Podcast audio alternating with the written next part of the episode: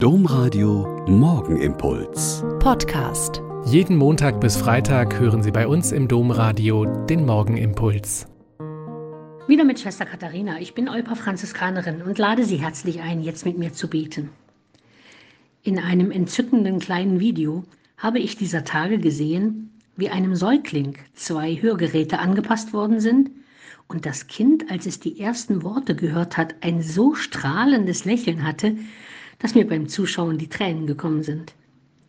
Das Blindsein trennt von den Dingen, aber das Taubsein trennt von den Menschen, ist eine Aussage, die sehr deutlich macht, was Hören können wirklich bedeutet. Höre, mein Sohn, auf die Weisung des Meisters, neige das Ohr deines Herzens, nimm den Zuspruch des gütigen Vaters willig an und erfülle ihn durch die Tat. Dieser erste Vers aus dem Vorwort der Regel des heiligen Benedikt ist 1400 Jahre alt. Und das Shema Israel gehört zu den wichtigsten Gebeten des Judentums aus dem Buch Deuteronomium und ist noch viel älter und bedeutet ebenso, höre Israel. Und dann erstaunt es nicht, dass in den zehn Haltungen des synodalen Weges es ebenso um das Hören geht. Da heißt es, höre zu, Höre aufmerksam zu, bevor du sprichst. Versuche den anderen zu verstehen, bevor du urteilst. Setze alles daran, die Aussage des anderen zu retten, bevor du sie verwirfst. Halte Widersprüche aus und gib ihnen Zeit. Ein starker Text mit herausforderndem Inhalt. Ich merke immer wieder bei mir, dass ich beim Zuhören schon damit beschäftigt bin, nach einer Antwort zu suchen. Aber damit werde ich dem Anliegen meines Gegenübers ja nicht gerecht.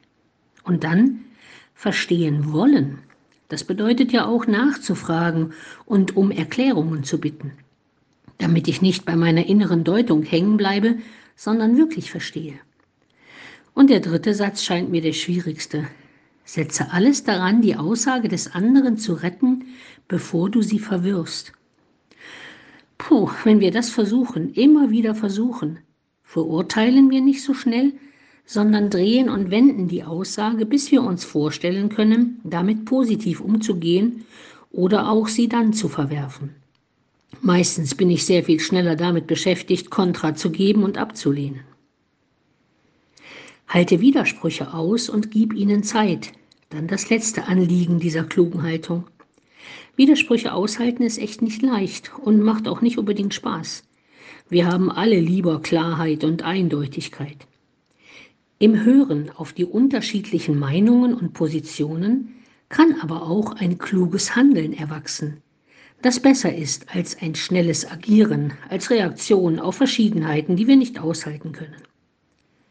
Also hören, zuhören, verstehen wollen Aussagen des Gegenübers retten, Widersprüche aushalten, ist schon ein anstrengendes Programm, auch für heute. Der Morgenimpuls mit Schwester Katharina, Franziskanerin aus Olpe, jeden Montag bis Freitag um kurz nach sechs im Domradio. Weitere Infos auch zu anderen Podcasts auf domradio.de.